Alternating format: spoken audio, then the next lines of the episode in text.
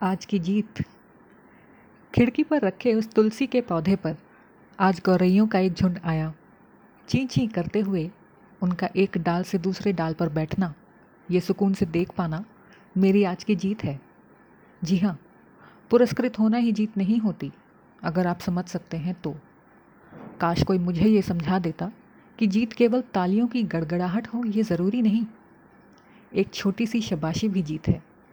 और एक कठिन डांट भी जीत है। प्रेमी के साथ अनबन भी एक जीत है।